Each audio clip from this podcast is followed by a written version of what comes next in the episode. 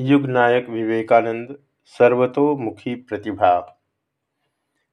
यह सब तो सबको प्रत्यक्ष दिखाई पड़ता था, किंतु उनके भीतर के मनुष्य को, उनके संघर्ष को एक आकुल बेपरवाह अन्वेषी में जो सत्ता एक अन्य रूप लेकर आत्म प्रकाश करते थे, उसे बहुत कम लोग जानते थे।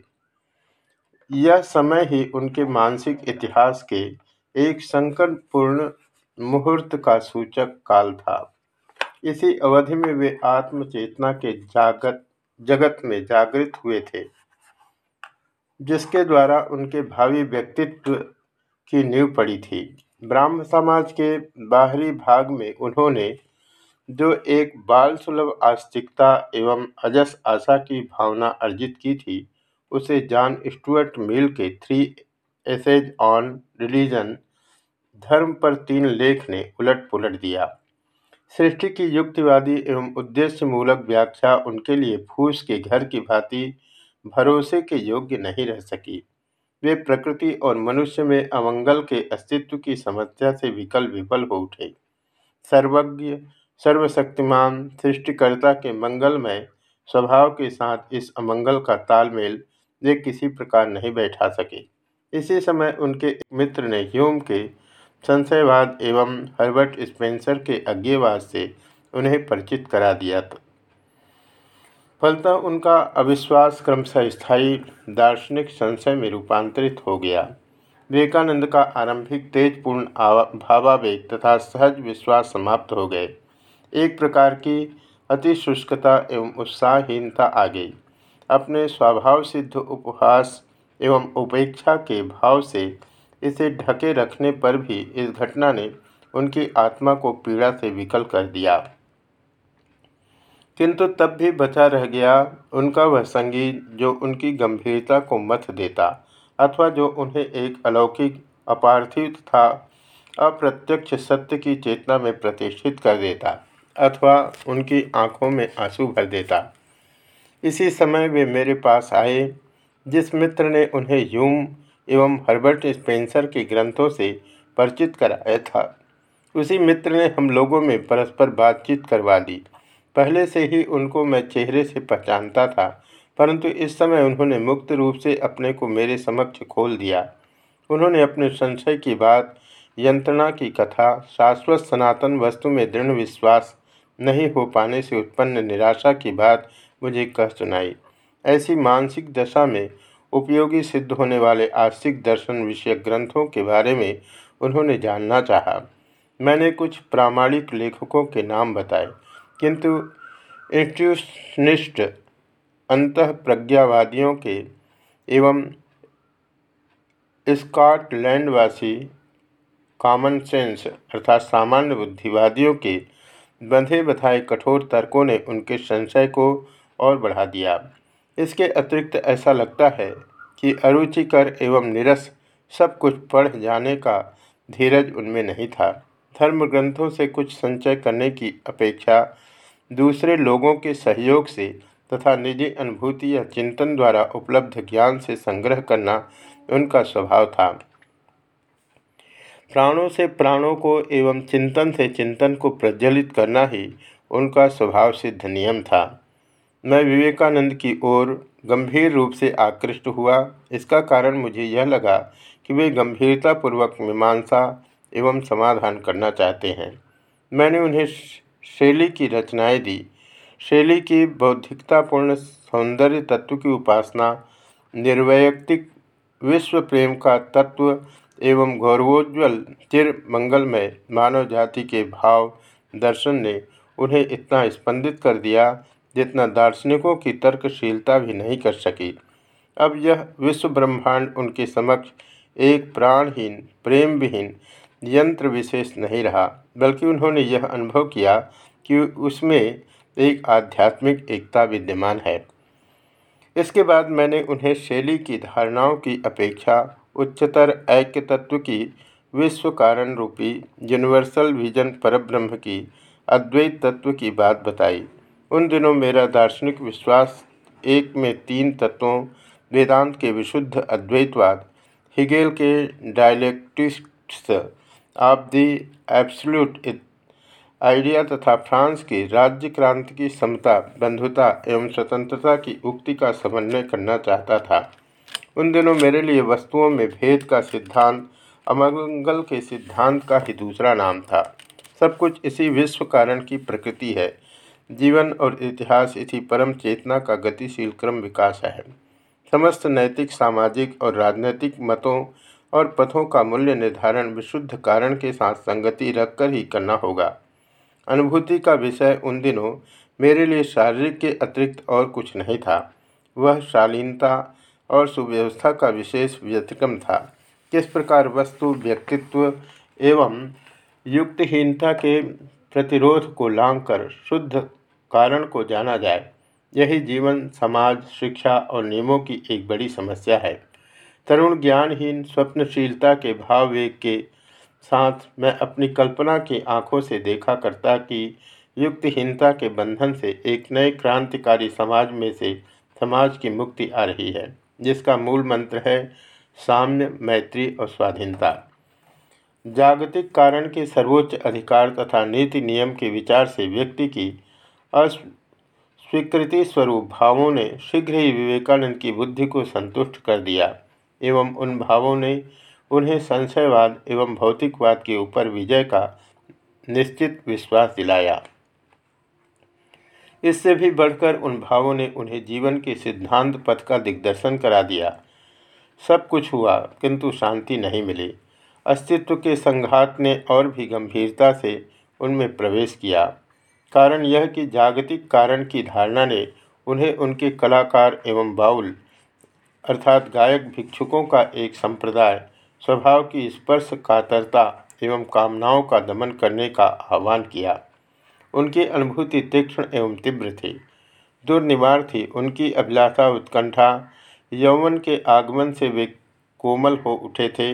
तथा अपने मित्रों के साथ वे सदैव आनंद से भरे हुए मुक्त हृदय व्यक्ति थे। इन सब भावों का दमन करने का अर्थ था अपने स्वाभाविक विकास को अवरुद्ध करना, फलस्वरूप आत्महत्या करना। उनके संघर्ष, कामनाओं और इंद्रियों के ऊपर कारण के आधिपत्य को प्रतिष्ठित करने का संघर्ष ने शीघ्र ही नैतिक रूप धारण कर लिया। इंद्रियों के आकर्षण एवं यौवन सुलभ कामनाएँ उन्हें अपवित्र, स्थूल और दैहिक प्रतीत होने लगी। यह उनके जीवन के घनघोर संघर्ष का काल था। संगीत में प्रवीणता प्राप्त करने के लिए जो मित्र एकत्र होते थे, उनमें अनेक के स्वभाव एवं चरित्र के संबंध में उनके मन में तीव्र एवं स्पष्ट घृणा की, घृणा थी। परंतु मौज मज़ा के प्रति भी उनमें असीम ललक थी। इसी से किसी किसी शाम को जब मैं संगीत गोष्ठी में उनका साथी होता तो वे निश्चिंत हो जाते थे। मैंने उनमें एक अति उन्नत, एकांतिक एवं पवित्र स्वभाव पाया। वह स्वभाव प्रखर अनुभूति से स्पंदित एवं ध्वनित हो रहा था। निश्चय ही वे कटुभाषी, चिड़चिड़े स्वभाव वाले, शुचिता की सनक वाले व्यक्ति नहीं थे, अथवा न उदास प्रकृति के मनुष्य थे। चालू प्रचलन के प्रति हाँ या ना सूचक संकेत करने में भव्य रूप से सजे आवास स्थल पर अधिकार करने के लिए बल प्रयोग करने में उन्हें मानो एक उत्कट आनंद मिलता था, तथा आनंद के लिए वे जो भी करते, वह अंतरंग मित्रों के अतिरिक्त दूसरे लोगों को अक्सर विचित्र और भ्रमित करने वाला प्रतीत होता था। किंतु उस एक ही समय में वे अस्तित्व के एकांत भवन में वासना के साथ प्रचंड संघर्ष करने में लिप्त तथा माया के सूक्ष्म मोहजाल को छिन्न भिन्न करने को उद्यत दिखाई पड़ते थे। विवेकानंद बार बार उस शक्ति की तलाश करने के लगे जो उन्हें बंधन से मुक्ति देती, इस कठिन संघर्ष से उद्धार कर पाती। उत्तर में मैं केवल विशुद्ध हेतुवाद की बात ही कह सका। जगत कारण के साथ एकात्मता स्थापित कर सकने में ही इच्छित अपार शांति आएगी। मेरे सामने यह काल प्लेटो के अतीन्द्रियवाद की विजय का युग था। अबाध देह चेतना और विद्रोही मन की अभिज्ञता मुझे हुई नहीं थी। कृपावाद या ईश्वर ध्यान के सदृश कृत्रिम बहिरंग सहायता के समक्ष जो स्वभाव और मन आत्मसमर्पण करता है, उस विषय में उन दिनों मुझमें यथेष्ट मानसिक सहिष्णुता नहीं थी। उन दिनों में कारणवाद के साथ अनुभूति और स्वभाववाद को समन्वित करने की किसी आवश्यकता को महसूस नहीं करता था। आदर्श और यथार्थ जड़ प्रकृति और आत्मा में जो एक विशेष वास्तविक विरोध है तद विषयक धारणा मेरे मन में इसके पहले ही बाह्य रूप से हो गई थी, और भी बाद में वह आत्मगत भाव से होगी। तथापि विवेकानंद के परिज्ञान से उसमें भेद रहेगा, किंतु इस समय उनकी समस्या मेरी समस्या नहीं थी, और उनका संकट भी मेरा संकट नहीं था। विवेकानंद ने स्वीकार किया कि यद्यपि उनकी बुद्धि सार्वभौम अर्थात यूनिवर्सल तत्व से पराजित है, तथापि उनका हृदय आत्माभिमान का ही अनुगामी है। उनका आरोप था कि निस्तेज मलिन हेतुवाद जो यथार्थता का स्वरूप नहीं है, मात्र पुस्तकीय दृष्टि से सार्वभौम है। वह वस्तुओं के प्रलोभन से रक्षा करने में पर्याप्त समर्थ नहीं है। उन्होंने यह जानना चाहा कि क्या मेरा दर्शन उनके मन को संतुष्ट कर सकता है? उनकी आत्मा की मुक्ति के लिए क्या वस्तुतः व्यक्तिगत रूप से मध्यस्थता करने में समर्थ हो सकता है? संक्षेप में उन्होंने मानो हाड़ मांस की देह में दर्शनीय सत्य को पाना चाहा। सबसे बढ़कर उन्होंने अधीरतापूर्वक एक ऐसी शक्ति के लिए आर्तनाद किया, जिसकी भुजाएँ उनकी रक्षा करेंगी, उन्हें ऊपर उठा सकेगी, इस निष्फलता से उनका उद्धार कर सकेगी, तथा उनके सूने मन को परमानंद से भर देगी। एक ऐसा गुरु चाहिए ऐसा आचार्य चाहिए जिसके हाड़ मांस के शरीर के द्वारा पूर्णता प्रकटित होकर विवेकानंद की विक्षुब्ध आत्मा में शांति ले आएगी। देहधारी में इस पूर्णता की खोज करने को अपनी मुक्ति के लिए ऐसी बाहरी शक्ति की प्रार्थना कर, करने को अर्थात इंद्रियानुभूति के समक्ष युक्ति का बलिदान करने को उन दिनों में अज्ञानता से उत्पन्न दुर्बलता मानता था। एक तरुण अज्ञानी, मैं अपने साथ संघर्ष में एक विकल आत्मा को बोल ही नहीं पाया, कहाँ उसे शांति मिलेगी? शीघ्र ही ब्राह्म समाज के नेताओं और आचार्यों के आगे उपस्थित होकर विवेकानंद ने प्रश्न करना शुरू किया। आदर्श की शरीरगत वास्तविकता, सत्य की प्रत्यक्षता, पवित्राण, परित्राण शक्ति की संभाव्यता के विषय में पूछे जाने पर इन सब प्रश्नों के भीतर एक अचेतन, सुक्रातीय व्यंग छिपा था। विवेकानंद ने कटु रूप से अपना अभिमत व्यक्त किया। नीति के संबंध में उन्होंने काफ़ी पढ़ा है। तत्वकथा के विषय में भी कुछ सुनना बाकी नहीं है, किंतु इन सब निरस्वादहीन वस्तुओं में उनकी अब और रुचि शेष नहीं रह गई। अनेक मतों, पथों तथा गुरुओं के निकट वे गए और एक संशयपूर्ण संधान ले ही उन्हें दक्षिणेश्वर के परमहंस के सामने उपस्थित कर दिया। उन्होंने, अर्थात श्री रामकृष्ण ने, दूसरों के लिए असाध्य, अधिकारपूर्ण स्वर में बातें की तथा अपनी शक्ति से विवेकानंद की आत्मा को शांति प्रदान की और उनके आहत अस्तित्व को स्वस्थ किया। किंतु विवेकानंद की विद्रोही मनीषा तब भी पूरी तरह गुरु के वशीभूत नहीं हुई। मन तब भी सांत्वना नहीं पा रहा है। गुरु के निकट आकर उनके मन में जो यह शांति अवतरित हुई है, वह क्या माया नहीं है? प्रखर बुद्धि का यह संशय बहुत बाद धीरे धीरे दूर हुआ और वह हुआ प्रत्यक्ष उपलब्धि के द्वारा जो असंदिग्ध आश्वस्ति प्राप्त होती है, उसके फलस्वरूप ही। बड़ी गहरी उत्कंठा से मैं अपनी आँखों के सामने घटित होने वाले इस परिवर्तन को देखने लगा।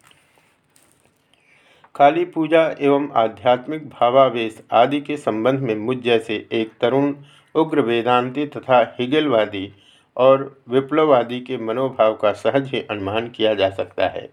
दूसरी ओर विवेकानंद के समान एक जन्मजात विद्रोही, जो चिंतन में स्वाधीन, बुद्धि से सृजनशील तथा तीव्र प्रतापी थे उन्होंने मनुष्य को आसानी से वशीभूत कर लिया।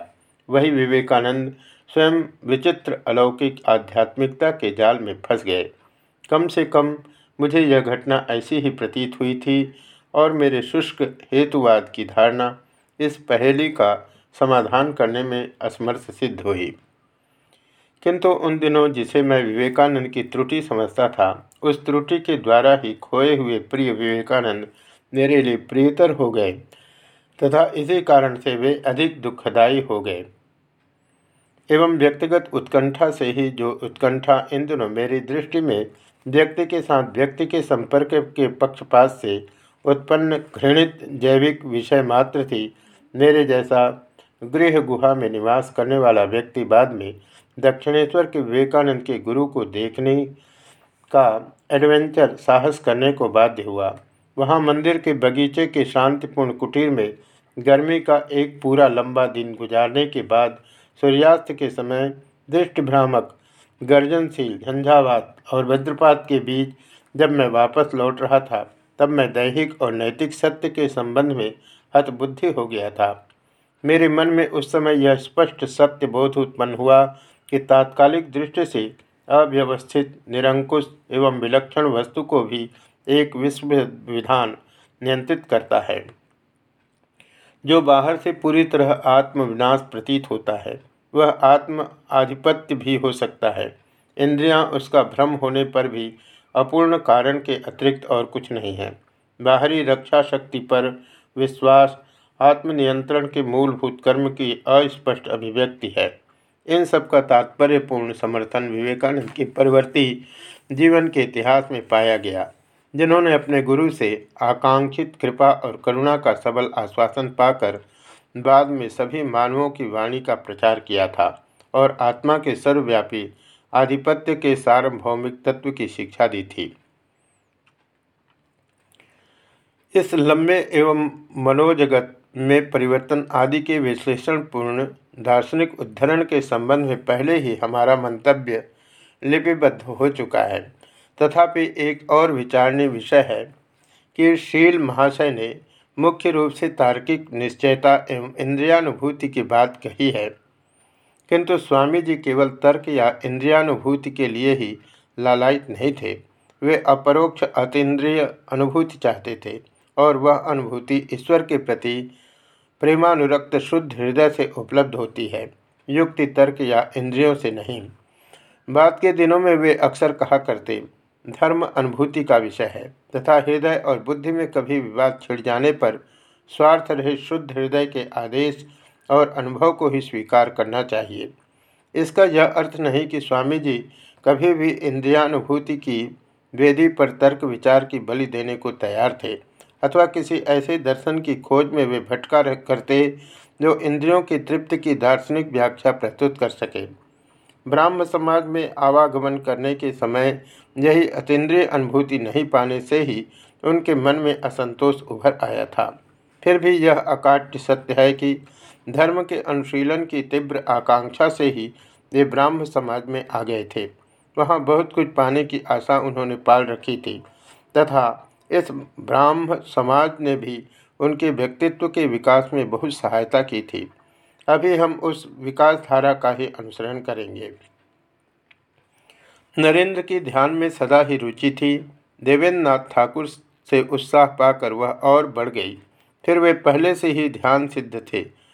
अब ब्राह्म समाज में आकर अपने बाल्यकाल के शिव, सीताराम तथा दूसरे देव देवियों का परित्याग कर वे निराकार के ध्यान में लीन हो गए। इन दिनों वे प्रार्थना करते, हे प्रभु, तुम मुझे अपने सच्चे स्वरूप का दर्शन करने का अधिकारी बनाओ और अपने मन से सारी चिंताओं को दूर कर निर्वात, निष्कंप, दीप शिखा की भांति अपने मन को निश्चल रखने का अभ्यास करते।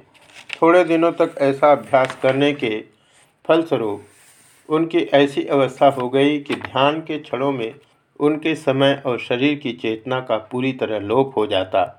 घर के सभी लोगों के सो जाने पर कई दिन इसी प्रकार ध्यान में बैठकर वे रातें काट दिया करते। इस तरह एक दिन ध्यान के बाद उन्हें एक दिव्य दर्शन हुआ था। उस दिन ध्यान समाप्त करने के बाद भी वे आसन पर बैठे थे। ध्यान का प्रभाव और आनंद तब भी बने थे। अचानक उन्होंने देखा कि एक दिव्य ज्योति से सारा कमरा भर गया है और एक अपूर्व सन्यासी दक्षिण ओर की दीवार को भेद कर उपस्थित हो कुछ दूर पर खड़े हो गए। गेरुआ वस्त्र का उनका परिधान था। हाथ में कमंडलू, प्रशांत, मुखमंडल और सभी विषयों के प्रति उदासीनता के कारण एक अंतर्मुखी भाव से वे युक्त थे। नरेंद्र आश्चर्य से अवाक होकर उनकी ओर देखने लगे और वह सौम्य मूर्ति मानो कुछ कहने के लिए मृदु मंथर गति से उनकी ओर बढ़ने लगी। नरेंद्र हठात भयभीत हृदय से उठकर द्वार खोलकर तेज़ी से बाहर निकल गए। दूसरे ही क्षण मन में हुआ कि यह कार्य ठीक नहीं हुआ। सन्यासी की बात सुननी चाहिए। थी। परंतु उन्होंने फिर कमरे में प्रवेश किया, किंतु सन्यासी को फिर कभी नहीं देख सके। बाद में वे इस प्रसंग में कहा करते थे, ऐसे अपूर्व सन्यासी को उन्होंने फिर कभी नहीं देखा। कैसा सौम्य सुंदर उनके मुख का भाव था। उनको विश्वास हुआ था कि उस दिन उन्होंने बुद्धदेव का दर्शन किया था।